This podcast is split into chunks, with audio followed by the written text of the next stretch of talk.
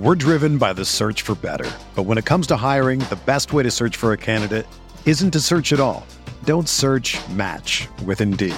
Indeed is your matching and hiring platform with over 350 million global monthly visitors, according to Indeed data, and a matching engine that helps you find quality candidates fast.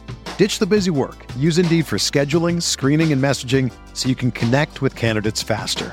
Leveraging over 140 million qualifications and preferences every day, Indeed's matching engine is constantly learning from your preferences, so the more you use Indeed, the better it gets.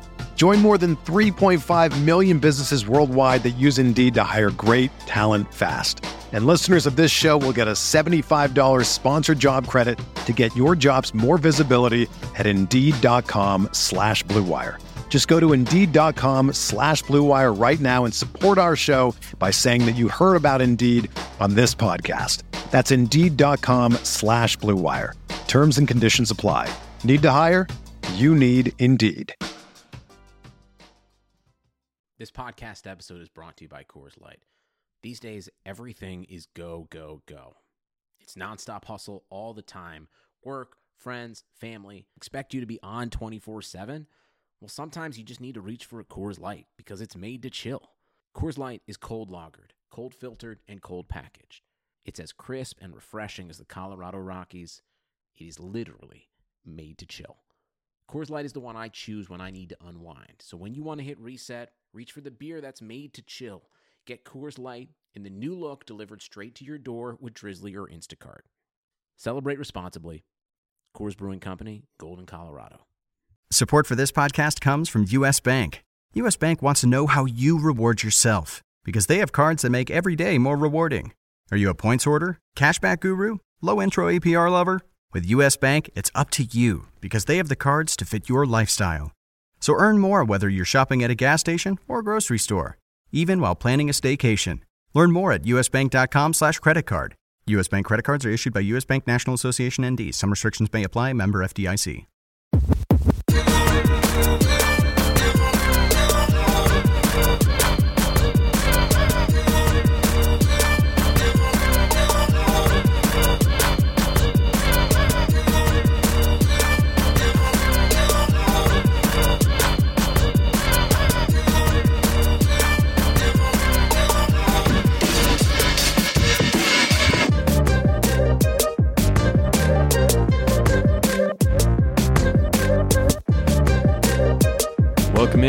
RotoWire NFL podcast brought to you by Yahoo and Yahoo Daily Fantasy Sports. It's officially August, which means football season is around the corner, and Yahoo Fantasy has introduced a new fantasy football game called Best Ball that lets you get in on the action now. With Best Ball, you can draft your fantasy football team, and that's it. You don't need to do a thing once you've drafted your team.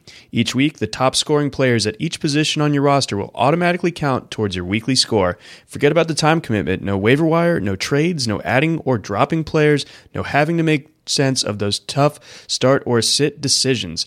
Focus on the best part of fantasy football, the draft. Are you tired of doing mock drafts for your fantasy football team and having the other players drop out early and not finish the draft? Free best ball leagues give you the most accurate ADP or average draft position of players before each before the season starts. Can't get enough fantasy football but don't want to manage those teams all season long? You can draft up to 50 best ball teams. Play for free or play for cash, but most importantly, get to drafting with Yahoo Fantasy Best Ball. Join a league today at yahoo.com slash bestball. John McKechnie here, Mario Puig. Mario, how's it going? Oh, pretty good. Uh, let's see. It's a nice day outside. It is. Um, I don't know. The Amazon's on fire. That's bad. That's I really bad. I would have hoped for a smaller forest to start on fire than that one. Uh, but yeah, I guess that's all I've got on my mind. My small peanut brain actually, when it saw Amazon Fire trending on Twitter yesterday, like uh, it literally went to the Amazon Fire Stick. Like, Yeah, I I'm sure I'm not the only one, but Oh, the fire stick. Yeah. I yeah, I I feel silly about this, but I fired off my confetti cannon because I assumed it was like Jeff Bezos's uh, many houses that have sweatshops inside of them. And I thought maybe some of them started on fire, but unfortunately they didn't. And uh, yeah, I wish I had that still confetti back. I don't. I, I regret firing it off for that particular event. It's not a good one. Yeah, no, but we'll have to go back to the confetti store to reload uh, for that one. But the yeah. confetti cannon store.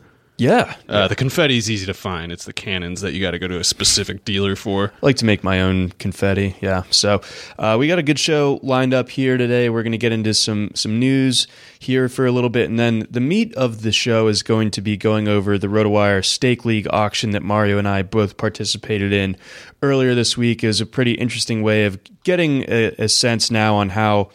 Uh, you and I and the rest of our, our, you know coworkers who are very kind of boots on the ground with, with this stuff on on the fantasy end are viewing uh, all these players right now from an auction standpoint. So that was a lot of fun.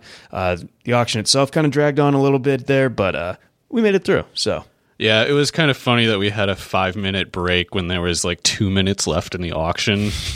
like it was, I, I think I had something like four dollars left, and I was like, oh, I was hoping we could stop and wait a little bit. good. Um, it's yeah, really good. But anyway, uh, yeah, for that had nothing to do with this, but I don't like my teams that much. But I, I got a bunch of like my guys, but I, I I accidentally made a couple bit. Well, at least one bit I did accidentally. Like I, I ended up with Keke Coutee for three dollars, who I. I basically don't want on a roster spot in this particular format. It's standard scoring. It is 14 teams, so there's something to say for Coutee, but it's like this league has small benches, which I hate, but I always forget it each year, and I have no depth. Yeah, so we'll- we'll get to that and uh, the rest of our teams uh, there in a bit. But before uh, we get there, and you know this kind of applies here with with the way that he was priced in in this auction. But I think people are also very curious as to what your view on Zeke is from an ADP uh, standpoint. It seems like uh, the Cowboys, as of today, offered him what what Ed Werder kind of deduced is a contract that would make him the second highest paid uh, running back in the league, which I think was rather expected. Where it's sort of like he's going to get more than Le'Veon Bell. Uh, but less than Todd Gurley is sort of the the impression uh, that that I've seen makes sense. I, I think that just teams in general aren't going to want to overshoot the Gurley contract anymore, especially with, with everything that has uh, transpired since then. So I wasn't surprised by that. But again, you know, that's an offer that's sitting on the table, it hasn't been signed or, or anything uh, yet officially. So maybe there's no movement whatsoever. But either way, that's allegedly what, what was floated out to Zeke. What, what do you think of that? And then what what have you been doing about Zeke in terms of uh, you know where he's going in drafts? I haven't picked him in the past, uh, I don't know what it's been like two weeks or something like that. Basically, because I just I haven't had that many picks where I would have had the chance of taking him anyway. Uh, for some reason, randomly, I guess it's like there was this auction that I partook in, and I, I wasn't going to bid on him exactly. He went for fifty one dollars. Uh, I think we had two hundred dollar budgets. Yeah, so, I think he was the he was probably the fourth uh, most expensive running back. Right, I paid more for Nick Chubb at Oh. fifty four dollars. Fifth. I wasn't exactly uh, expecting Chubb to go for that much, but there was one other owner in the league who just uh, was all in, and I had slightly more money, so I just kind of had to go the distance on that one. But um, yeah, I would much like if I had to make the call.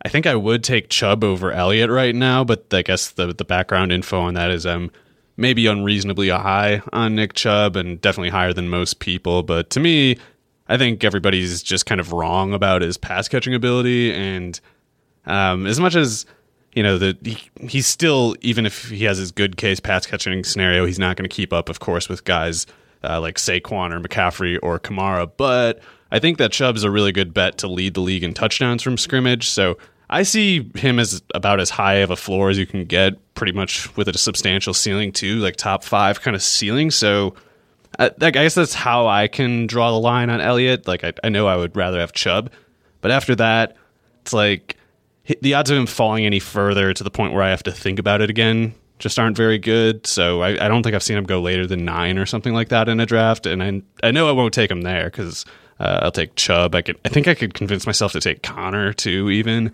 um, I That's just a reversal, of course. well, yeah, I just don't know what's going to go on with any of it. And, uh, I mean, I don't know what, maybe this Cooper injury is good news for Zeke. Like, maybe that convinces Jerry, like, oh, I guess we really do need Zeke more because Cooper's going to be screwed up this year. I don't know. I have no idea where any of it's going, but I, I just, don't really want to take the risk of having a first round pick that, uh, you know, is already with a limited number of games. And it's like, even just because a guy, you know, misses some time and comes back theoretically ready to play, doesn't mean A, that he will be, or B, that he can't get hurt again or something like that. It's like the 16 games is uh, something you'd like to have assured as a as a possibility with your first round pick, and it, it just isn't guaranteed with Elliott.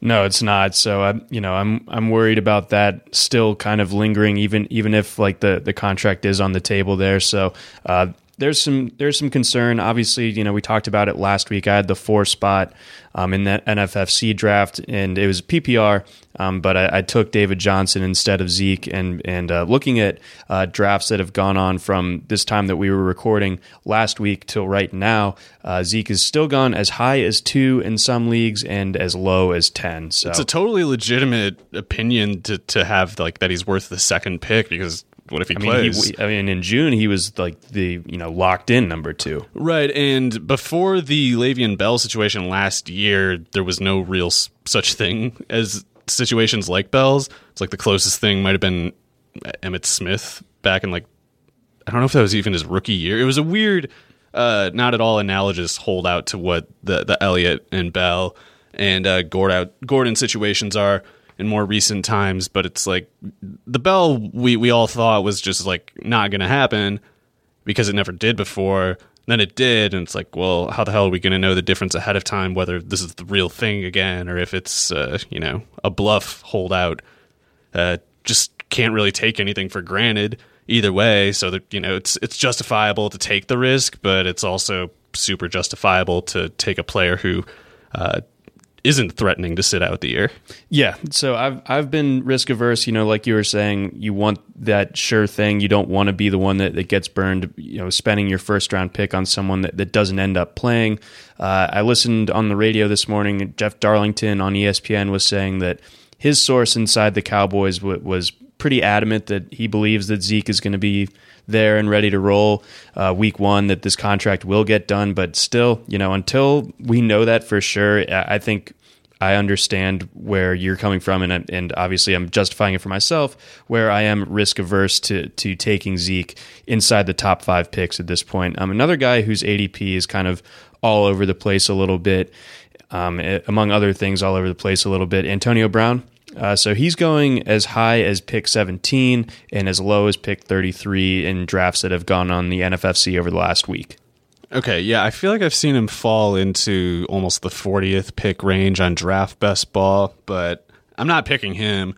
That's nope. this isn't even comparable to well, it's not comparable to Zeke and Gordon because Brown isn't holding out, uh, at least not on a contract basis he isn't, but it's also not analogous because his upside is not the league winning sort in my opinion. Like I just I, as much as I think Antonio Brown is very very good and as much as Derek Carr, uh, Derek Carr has, uh, you know, at least for little bits of time, been able to support Amari Cooper and Michael Crabtree as decent uh, uh, fancy receivers, they still were only decent, and they were guys that you picked in like the fifth, sixth, seventh round. Just uh, Crabtree more so, the sixth, seventh, uh, Cooper more like fourth, fifth. You're still taking Brown in the late second uh, mid third, even with all this insanity going on, like that's not much of a discount. He's going ahead of Melvin Gordon a lot of the time, and it's like at least if Gordon or Zeke play, they can very plausibly finish as top five overall players. I don't think you can see that with Brown. Like I probably give a higher projection to Chris Godwin just in a vacuum. Like even if uh, even if Brown plays 16 games, so if if that's the the way that he's if that's the area of the draft that he's falling into and I consider a guy going, you know, 12 picks later to be at worst an equal option, I'm not ever picking the first one. Exactly. So that that's been my my big thing is that I just would rather go after the receivers that are going in his range. There's range. good ones there that are comparable. Yeah, I mean, uh, you know, Evans is someone that that's probably gone by the time that that Antonio Brown falls to falls to you towards that very end of the second round, but there are just other guys. You know, I would probably take Stefon Diggs or Adam Thielen Both over, of them over- easily. Yep, and uh, Godwin. I think it, You know, it's a it's a bold statement probably to hear like for the first time, but I, I mean, I also uh, would be of the opinion that that Godwin ends up with more points th- than Brown as well. I mean, I'm just so worried about Brown. I'm worried about this offense. Uh, Derek Carr, like the third lowest. Uh, average depth of throw last year among quarterbacks with at least 200 pass attempts, so he doesn't really push the ball down field. The whole Antonio Brown also on the wrong side of 30. I, I like you know it's like the the last thing that, that we've been talking about, but like what if there's a fall off here? Just even if he's ready for week one. Yeah, there's that, and uh, like a really good season for Antonio Brown on the Raiders would have been something like 100 catches for 1,100 yards and six touchdowns, and that would be more than sufficient for even a second round pick in PPR. But unless we think Derek Carr is going to throw a bunch of touchdowns this year, I never understood the, the case for Brown in standard scoring uh, anywhere near that price. Anyway, I never saw it. And the other thing, like, it's not just the foot issue, which I have no idea what how anyone can know what's going on there. Like, it's it's one thing to say like, oh, it's uh, it's just a what chemical burn. Like, what, what- He just needs It was the- actual the- frost? yeah, the frozen parts of his of his foot, he, the the frozen water inside of it. It just needs to thaw out, and then they need to cut off the dead skin under the, underneath that. seriously. Yep. Oh my god. Wait. So how deep in the skin is it? It got up in there. Uh, yeah. So it's a good thing we have dozens of past cases of guys uh, voluntarily freezing their feet to the point of needing medical intervention because we know how it always works out once they come back to the field. Um, I yeah. So not knowing how that actually w- could possibly work, I don't. I- I'm not going to just assume that this space injury that he has is going to turn out to be easily managed as much as it's like you you know it's nice as a starting point they're like well they haven't had to cut it off so uh, he'll you know questionable for week one. It's like that's I kind of need better re- reassurances than that. Some Mr. Deed stuff but but going like on. there's that. There's the helmet thing which i have no idea. I just don't have any idea. And then it's not just that. It's not just that and, and then david or uh, derek carr. So there's three substantial concerns there. You also have the fact that the d- entire team is mismanaged. That's a circus over there. Like mayock has no idea what he's doing. Gruden's just whatever a joke basically um, he's not as bad as some coaches, but he's basically a joke. And Mike Mayock has done pretty much a perfectly awful job since taking over as a GM there. Uh, making that trade for Antonio Brown, not having like a firm grip on like his nature, uh, passing on a guy like Ed Oliver and taking Clelin Ferrell, taking Josh Jacobs at the end of the first round, and saying that you're passing on these better players because you're pursuing character guys for the move to Las Vegas. Then you sign Richie Incognito too. It's like what are you what are you even doing? You have no method. You're just making things up. And if you if you're just making up the the plan as you go, like you're gonna just tie yourself into stupid positions. And this is just like a ridiculous outcome that was totally unnecessary there might be more unnecessary, ridiculous things ahead. There's just nothing you can bank on there. No, it's it's very bizarre. I, th- I think that you know to this point, yeah, Mayock hasn't maybe caught the the level of flack that He's that he's already brought onto himself. Absolute joke of a team right now. Yeah, and you know, coming into th- that pos- that GM position with three first rounders, you know, in his back pocket, and to turn it into that, especially when like n- you know, it's like a verbal meme, like no one, then Raiders at four, Clelin Ferrell, like that. Nobody Yeah. was projecting that. He would have been a pretty good pick at like 25th overall. I'll There you go. that. Yeah. So yeah, that just uh, a bit of a head scratcher there. Um, we're going to get into Jimmy Garoppolo here in a second too, but before then, we got a message from our friends over at Sports Predictor. The team of professional sports bettors at SportsPredictor.com are an elite group of long-term winners. They're here to help you beat your bookie. Number one, they win. The entire team at Sports Predictor have a proven, profitable edge. Number two, they're data driven. They use predictive sports models to consistently find value. Number three, they're honest and transparent. Every pick for every capper every day is published on their website. Number four, subscribers are limited or subscribe subscriptions are limited. Every sports predictor package has a subscriber limit. When that number is hit, it is closed to new members. And lastly, they educate their betters with informative articles. The Sports Predictor podcast to help you learn from professionals. Choose a professional handicapping service that operates with integrity and a winning edge. Choose sportspredictor.com. All right, Mario. So I know we always talk about how preseason doesn't matter, and largely it doesn't. But I think it, it's funny to say that, and then also to see an immediate sort of reactionary uh, result happen in the in the form of Jimmy Garoppolo. And, and I know in, in our format, in the stake league format that has the shallow benches, uh, only five res- reserve spots, I believe, are on that, and uh, and it's a one quarterback league. But the point remains, we had almost 240 total guys come off the board on Tuesday's stake league auction, and Jimmy Garoppolo is not one of them. And I don't think you can tell me that pre, like his putrid performance in the preseason to this point had nothing to do with it. Yeah, I don't know how many players, uh, how many quarterbacks were picked in the auction. I, I, don't know if some teams went with just one uh, and uh, passed on the backup, which is totally reasonable to do when you That's have what I did. stupid small benches like this league. Um, but yeah, Jimmy Garoppolo was not picked in this. I would have considered taking him, but I already had uh, Cam Newton and Matt Ryan, so wasn't going to take three. I already kind of I didn't mean to get both of Cam or Ryan. I just thought like, eh, that's too cheap for the, for them to go to anybody for five dollars. So I bid six a couple times. But if I hadn't, if I had only taken one of Cam or Ryan, I would have been totally okay with Garoppolo for. I don't know. It wouldn't have been surprising to me if he had gone anywhere from one to four in that league.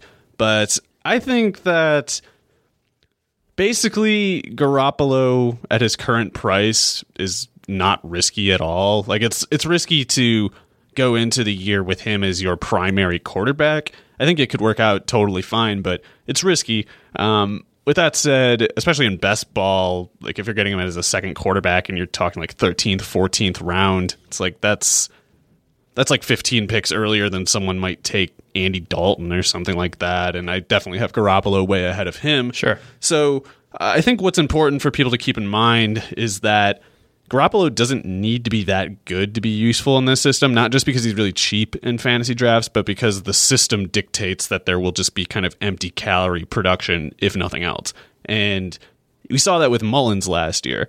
Like Mullens is not good. I've seen a lot of people who have been convincing themselves like, "Oh, he's going to actually take the job from Jimmy Garoppolo." He's I really don't think that's a possibility. I think it's easy to look good if you're competing with CJ Beathard I don't think that it's true that uh, Garoppolo has uh, regressed so much that Mullens, you know, this guy who's really turnover prone and not especially accurate at Southern Mississippi, is going to come in and take the job from him. Now, uh, it's it's something that Mullens was as good as he was last year. It's better than you would expect of an undrafted rookie, but uh, still, point stands. It was mostly based on the system and Garoppolo, however bad he is, is unlikely to be as bad as Mullens. So uh, I I don't exactly have you know 4,500 yard hopes for Garoppolo these days, but 4,000 yards is definitely within reach, I think. And whatever reason there is to doubt him, I don't think the preseason is one. It's one thing to freak out about that training camp thing where he threw five interceptions, but that was impressive. Yeah, I, I just don't know what to make of it because it's like I don't think he's going to get benched, and I think whoever is out there is going to just ride the wave of the scheme. So I don't know. I think I think the stuff about freaking out about the Denver defense is stupid uh, because it's like Denver could have one of the best defenses in the league, and it's preseason, so just just ignore it. Um, but yeah, I think he'll be fine basically, just because he doesn't need to do much to be useful to this, at his current price. Okay, so yeah, basically you're, you're saying that you know if if it's to the point where now his ADP is has dropped to where it's you're picking between him and Andy Dalton, you know, that's a much better discount than what you're getting on Garoppolo heading into the summer. But I think just like what I wanted to to get out there is that he has looked bad. And like the fact that, you know, he did have that viral like training camp report come out where he threw picks on five consecutive reps, like that is a little bit strange. And he looked really shaky on Monday night I thought. And, and it was limited. And obviously he's going against Denver that has a good defense and all that but he looked really uncomfortable. And I, I, think that maybe that knee is going to be a problem this year in terms of like his confidence. Uh, that's, you know, obviously a huge injury to come back from. And I, I think we kind of gloss over how big of a deal that can be for players. So, uh, you know, I think that like you said, he's going to have the job security. I don't see him losing this job if he's healthy, but I think that this like the high hopes for this 49ers team uh, might need to be you know checked a little bit here if Garoppolo struggles like I think it's kind of trending towards right now. Yeah, he could. I just I just don't care about any preseason game. Like if if his if his leg snaps when he's on the field, I'll go like that's bad. That's not good to see his leg snap like that. Um, but if he's getting it was six pass attempts. I just, I don't know, just don't care. Fair enough. I I understand. Um, I under, yeah, and again, you know, preseason again doesn't matter.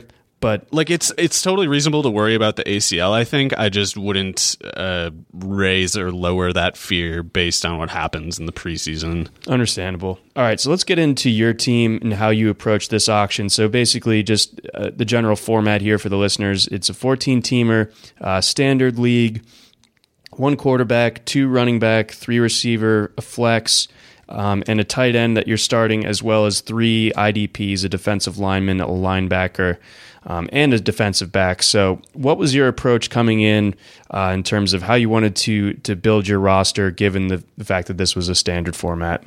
Well, I didn't know what to. Ex- I never know what to expect with Stake League. Like it's a weird mix of people that are participating, so it doesn't follow like you know draft best ball ADP or NFFC ADP.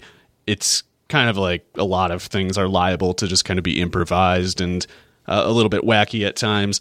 So I mostly just went into it thinking like I just got to get a bunch of my guys and you know not overthink the prices too much. So I was able to do that. I often target guys like Nick Chubb and Chris Godwin. I got both of them.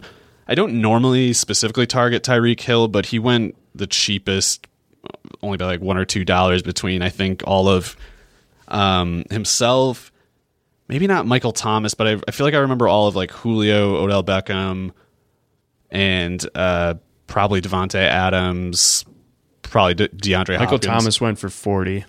Okay, yeah, and I I have uh, you know Hill safely ahead of Thomas, especially in standard scoring because I don't I just don't think Thomas is a big play guy. But yeah, so I, I basically considered all of those guys very solid wide receiver ones, and I ostensibly targeted the cheapest one, so that's how I ended up with Hill. And I'm totally good with that as a wide receiver one. Totally good with Chubb as a running back one. Obviously, I'm good with Godwin as a second receiver. I ended up paying too much for Tevin Coleman at $28 because he's a guy that I am totally glad to get here, but uh, I believe Derrick Henry went for less than that, and it's like as much as I like uh, he, he went the same amount, $28. So as much as I like Coleman a lot this year, I still have Henry safely ranked ahead of him. So Henry was up first for the bidding. Uh, Coleman was much later. If if I had you know that hindsight knowledge ahead of time, I would have gone to 28 for Henry. But uh, yeah, so I, I paid a little bit too much in that sense. I could have gotten some better deals, but in general, I'm happy with a quarterback rotation of Cam Newton and Matt Ryan the receivers Tyreek Hill, Chris Godwin, and uh, DeSean Jackson and Jamison Crowder are kind of like my co number three receivers, which in 14 teams I think is fine. But uh, Vance McDonald is my tight end, and I admittedly wish I had gotten him for a little cheaper than $14, but I just didn't see uh, any recourse if I didn't get him. Yeah, I think the the tight end thirst had started at, at that point, so that that probably explains why why he went for a little bit over uh, budget. You know, it's funny if I were if I were just doing like a blind look at all these rosters with with no knowledge of of who uh, was the owner of each team. I probably would have been able to pick out yours just because I know about Jalen Richard. Yeah, Jalen Richard is like the deadest of dead giveaways, but uh, Nick Chubb, Chris Godwin, and Cam Newton. Like it, at that point, I would just know that that was your team. But yeah, to be serious, I accidentally took Keke Coutee. I thought I was just going to click like one time on the bid or whatever, and that someone else would bid for. No one did, so I'm stuck with him. I might cut him for some crap pickup. I don't know. And I also didn't mean to take Richard. I can't remember what I did wrong with. I think I might have just like had the clock creep up faster than I thought, and I was down to one dollar bids. So I just had to name a player, and like the only name I could think of was Jalen Richard because I scrambled the player list accidentally. Um, but whatever, I'm not that worried about it. More likely, the running backs that I'll that I'll need something from are Justin Jackson and Justice Hill, who I got for four dollars combined. So I don't know. It's 14 teams. You're probably going to be weak in some sense, and if it's if it's not depth, then it's going to be you know your starters. And at least I don't worry about my starters. Like if I I basically like all my starters for the roles that they're you know slotted into right now. But I, I wish I had better depth. I wish I didn't have Coutee. I wish I didn't have Richard because it's standard scoring. There's no half point PPR. It's not PPR. So uh, he could have like one or two touchdowns this year, which would make him pretty useless in standard scoring. Yes, it would. Um, so yeah, he he's definitely more more the PPR ta- target, and and we've talked about that. Um, it was funny because Nick Chubb kind of hung out on the board. You know, uh, the way that auctions work, you know, it's at the mercy of the people nominating. So it was funny to see all these running backs and other top end players go off the board, and Nick Chubb was the 53rd player nominated. So a lot of people had already taken care of their RB ones at that point. And I noticed that you had like 150 bucks of your budget left, or so, or something uh, around that area. Just yeah, 155 because you had only gotten Tyreek Hill at that point. And I was Yeah. like, whatever poor sucker is going to try to outbid Mario for this is just not. It's not going to end well for them. I think everyone knew where that was going. Like it was actually Jake Latarski who was bidding on Chubb otherwise, and I think I don't even know if he was so much chasing Chubb himself or if he was like just kind of uh, he knew I was going to keep bidding, so he kept bidding, kind of thing. Yeah, because at, at that stage he could have you know walked away with having David Johnson and Chubb in his backfield because he got he got David Johnson very early on, but he ended up paying quite a bit for Marlon Mack, I think it was. yeah, just So- a few picks later. So yeah, I guess he was kind of like, I need to get two good starting running backs, which is totally reasonable strategy. But yeah, I hadn't picked any running back yet when I was bidding for Chubb.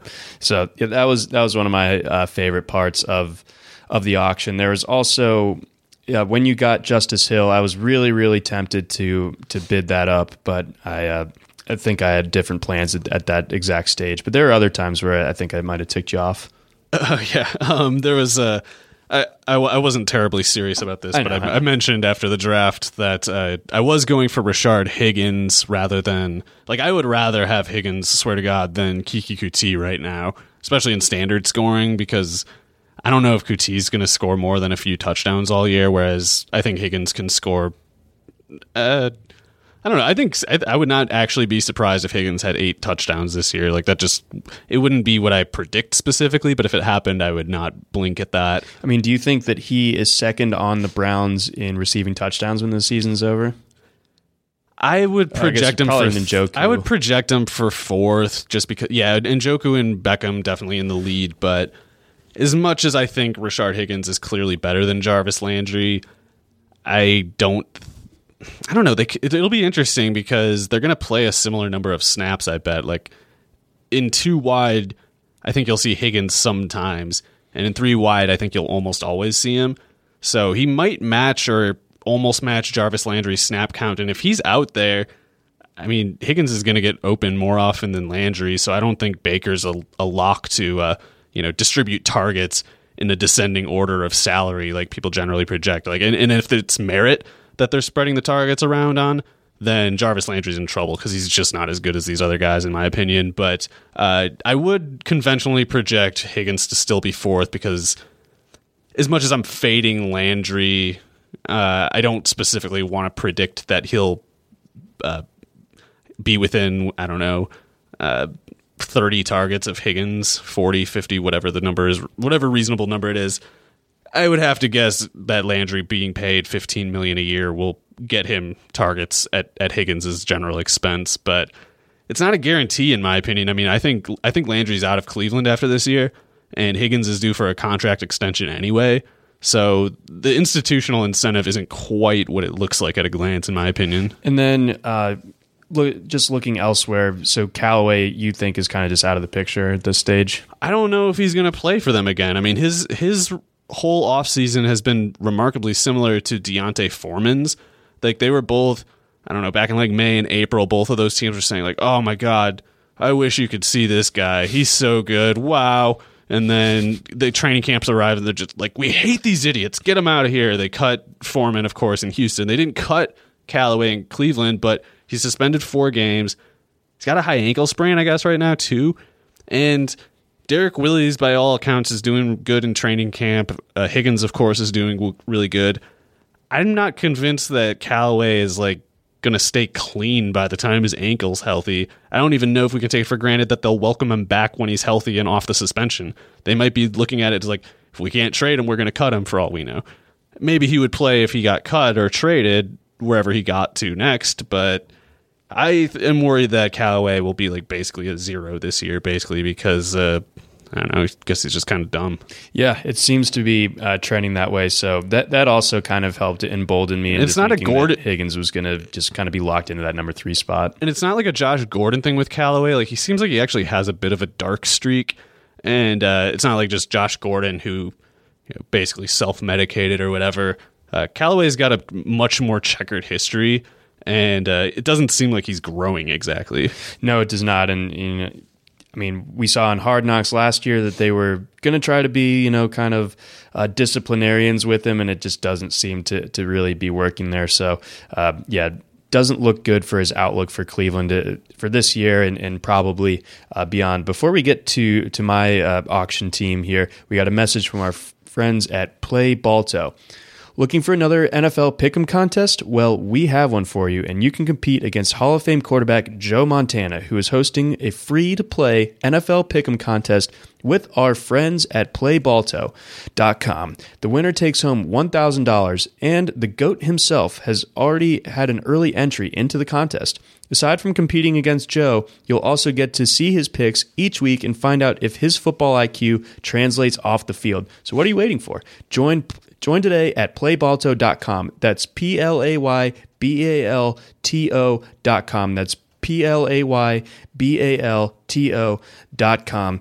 So you can go and play with Joe Montana. All right, so let's go and get into into my roster here before we um, jump into a couple other odds and ends here and, and round out the show here. So, uh, my starting lineup, uh, uh, starting from the quarterback position and moving on down, uh, $6 Jame- Jameis Winston, a $62 Alvin Kamara, um, a $21 Mark Ingram, a $40 Mike Evans, $9 on Curtis Samuel, $20 on Tyler Boyd, 17 on Austin Ekeler, and Mark Andrews, $7 uh, at my tight end position there. So I felt kind of like what you were saying there, where you wanted to walk out of that auction with a at least a strong.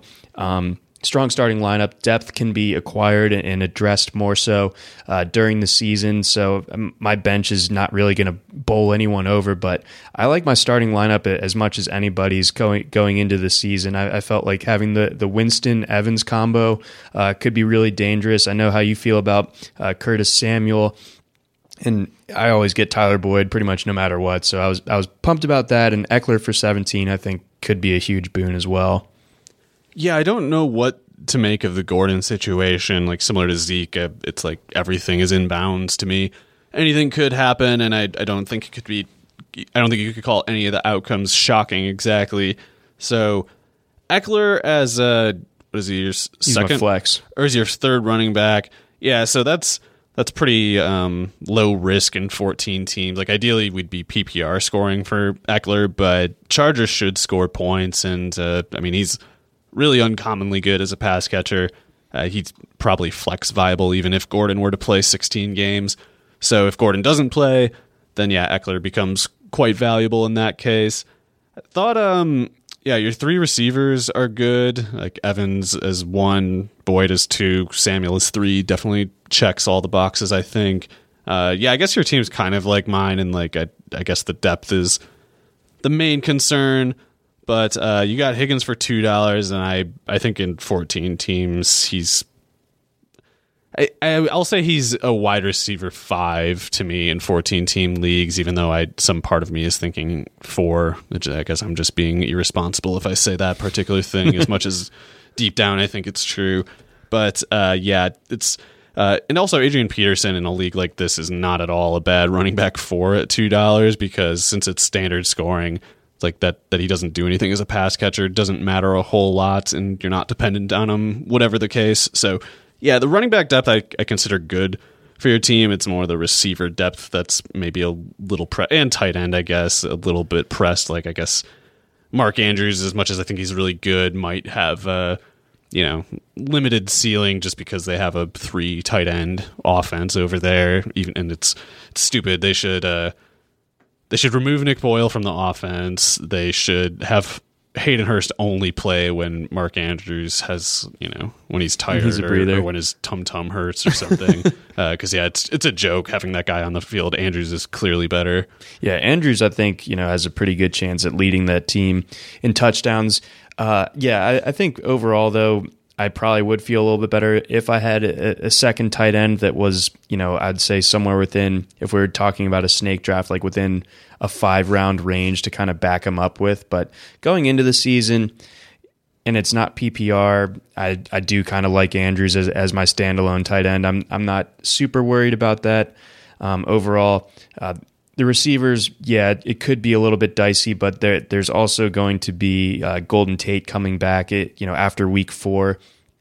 Again, like I don't, I don't think that he's as valuable in this format as he would be in PPR, but I didn't have to pay like anything for him. I pay, I got him for three dollars, and I think that he is, you know, we were talking about how salary can, can a little bit dictate, you know, a guy's role in the offense, or at least what what a team wants out of a given player here. So I think that Tate immediately gets on the field and, and, challenges for, for snaps out of the slot and probably demands a fair bit of targets out there too. So I do like that as kind of like a just kind of a safety blanket type of type of pick. It's not a home run swing by any means, but it's it's something that's reliable if one of my top three receivers go down in the first couple of weeks.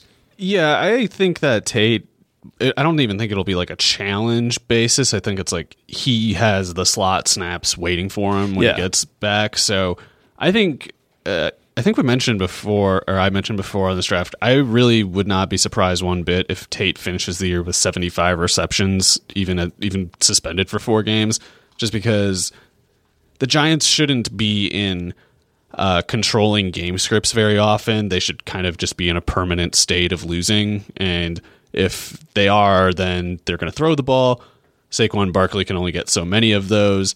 And after Saquon, the slot is where you would sooner expect Eli Manning to throw than outside toward the sideline, downfield on the sideline, or uh, even down the seam where Evan Engram's uh, speed might normally be a threat. It's like Eli Manning is just kind of dependent on throwing to Tate's part of the field, just categorically, I think.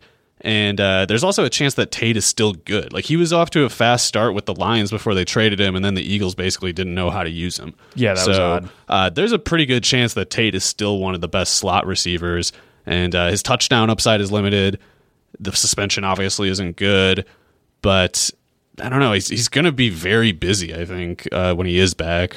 Yeah, so I was I was happy enough to have him as a depth option at receiver, and I also felt like the David Moore pick. Like I don't, I still would kind of admit that I don't know a ton about his game, but just the way that this uh, Seahawks offense is set up, in my opinion, where uh, tight end.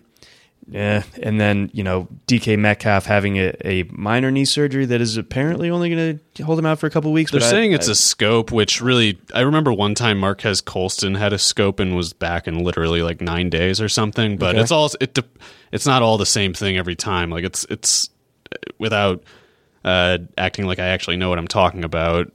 You know, just assume what everything I'm about to say is untrue. But also, for what it's worth, I think you know it like depends on what they're actually cleaning out in the clean out procedure, and there's they're not going to tell you like you know, he had whatever uh, f- five grams of loose particles that they removed. Like you don't hear that. You don't hear like a status report on the cartilage or whatever. So there's other things that can determine how long it takes, and and you know especially whether there's an accompanying accompanying uh, condition of whatever sort. Uh, but there's no indication that Metcalf has like whatever a, a bone on bone cartilage deficiency thing. So as long as his ligaments are otherwise intact, then it could just be a couple weeks. Uh, like with Sony Michel, like the same thing that he's had uh, each of the last two years, and he came back each time pretty quick. So nothing guaranteed, but I th- I kind of believe them when they say it's not a, a big injury, a longer term injury for Metcalf. But I still think.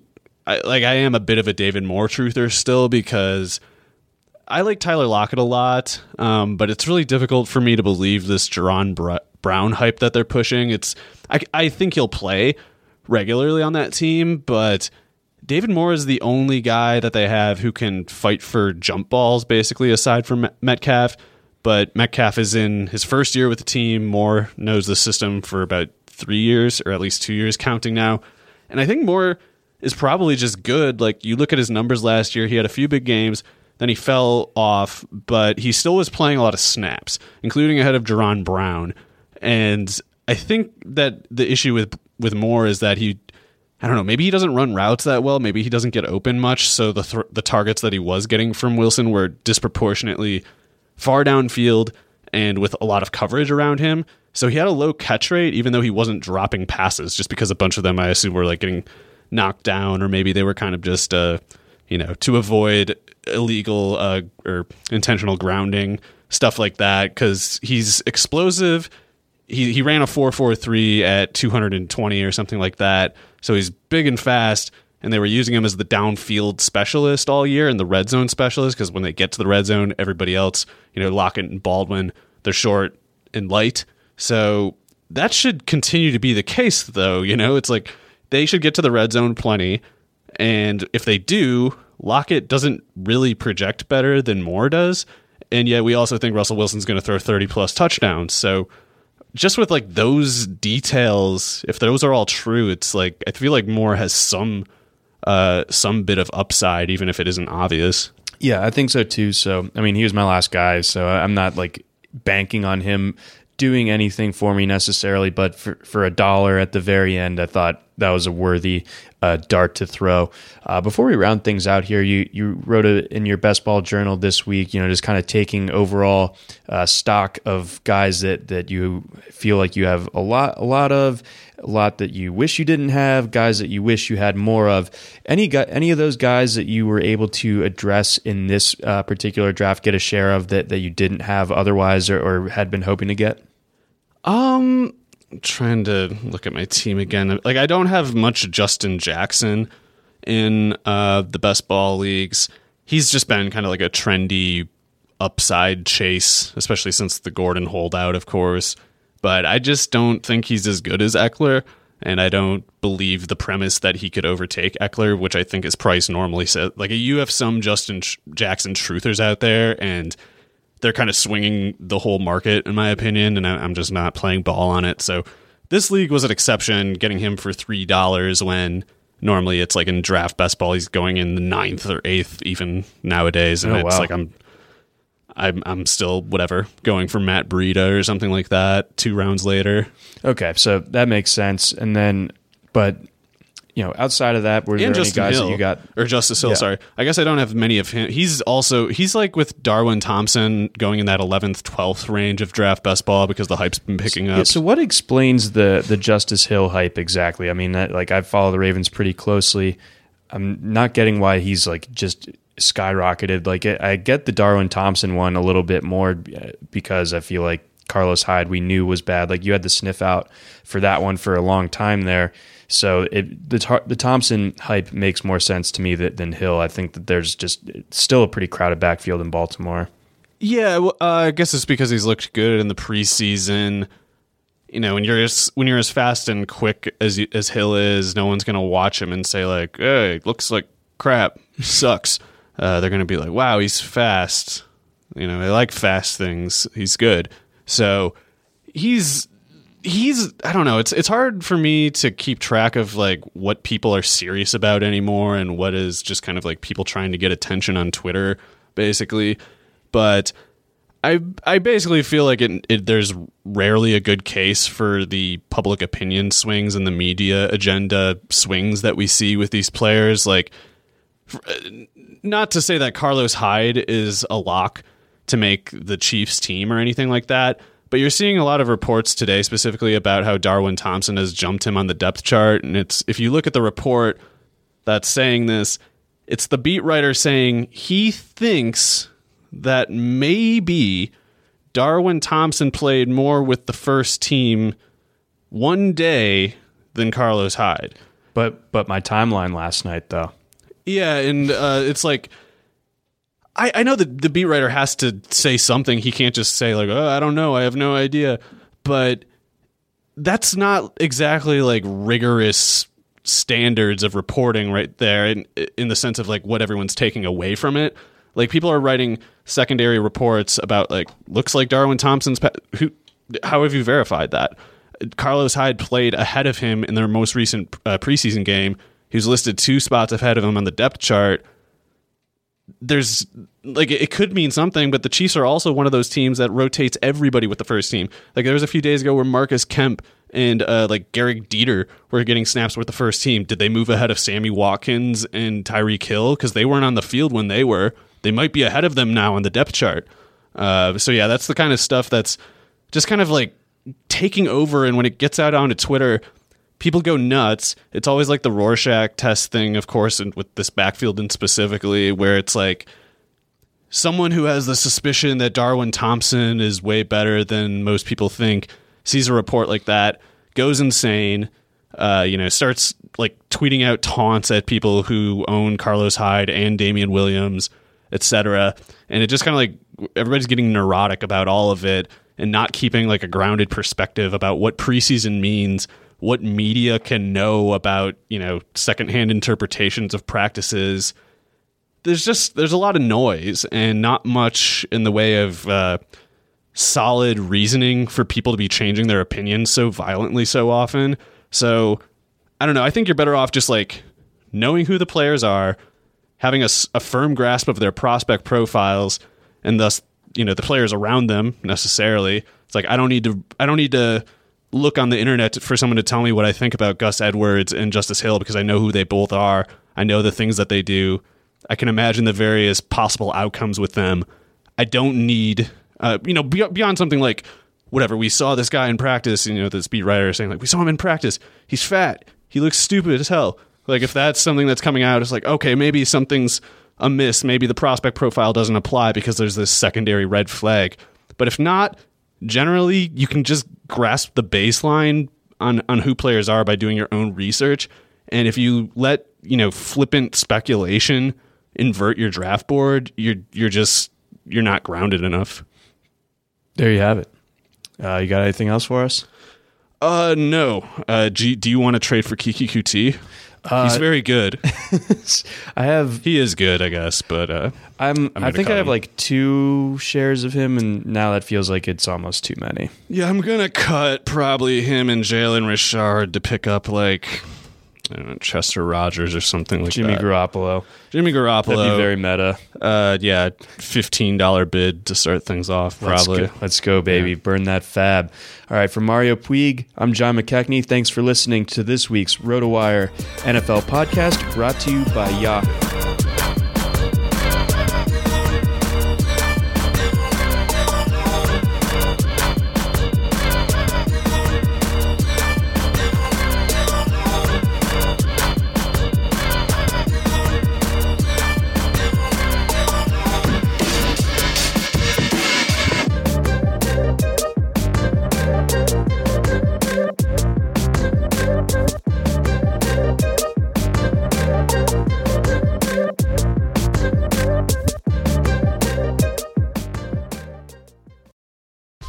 Whether you're a world class athlete or a podcaster like me, we all understand the importance of mental and physical well being and proper recovery for top notch performance. That's why I'm excited that Unifyd Healing is sponsoring this podcast. Unifyd Healing is a new and super innovative global network of wellness centers powered by Energy Enhancement System, or EE System. If you haven't heard of the EE System, you'll want to listen up. This technology promotes wellness, deep relaxation, purification, and rejuvenation. In hundreds of locations across the globe, access to a center is easy and affordable. Interested in experiencing the EE system technology for yourself? Go to unifydhealing.com slash bluewire to learn more and find a center near you. That's U-N-I-F-Y-D healing.com slash bluewire. No material or testimonials on the Unifyd Healing website are intended to be viewed as medical advice or a substitute for professional medical advice, diagnosis, or treatment. Always seek the advice of your physician or other qualified healthcare provider with any questions you may have regarding a medical condition or treatment and before undertaking a new healthcare regimen, including EE system.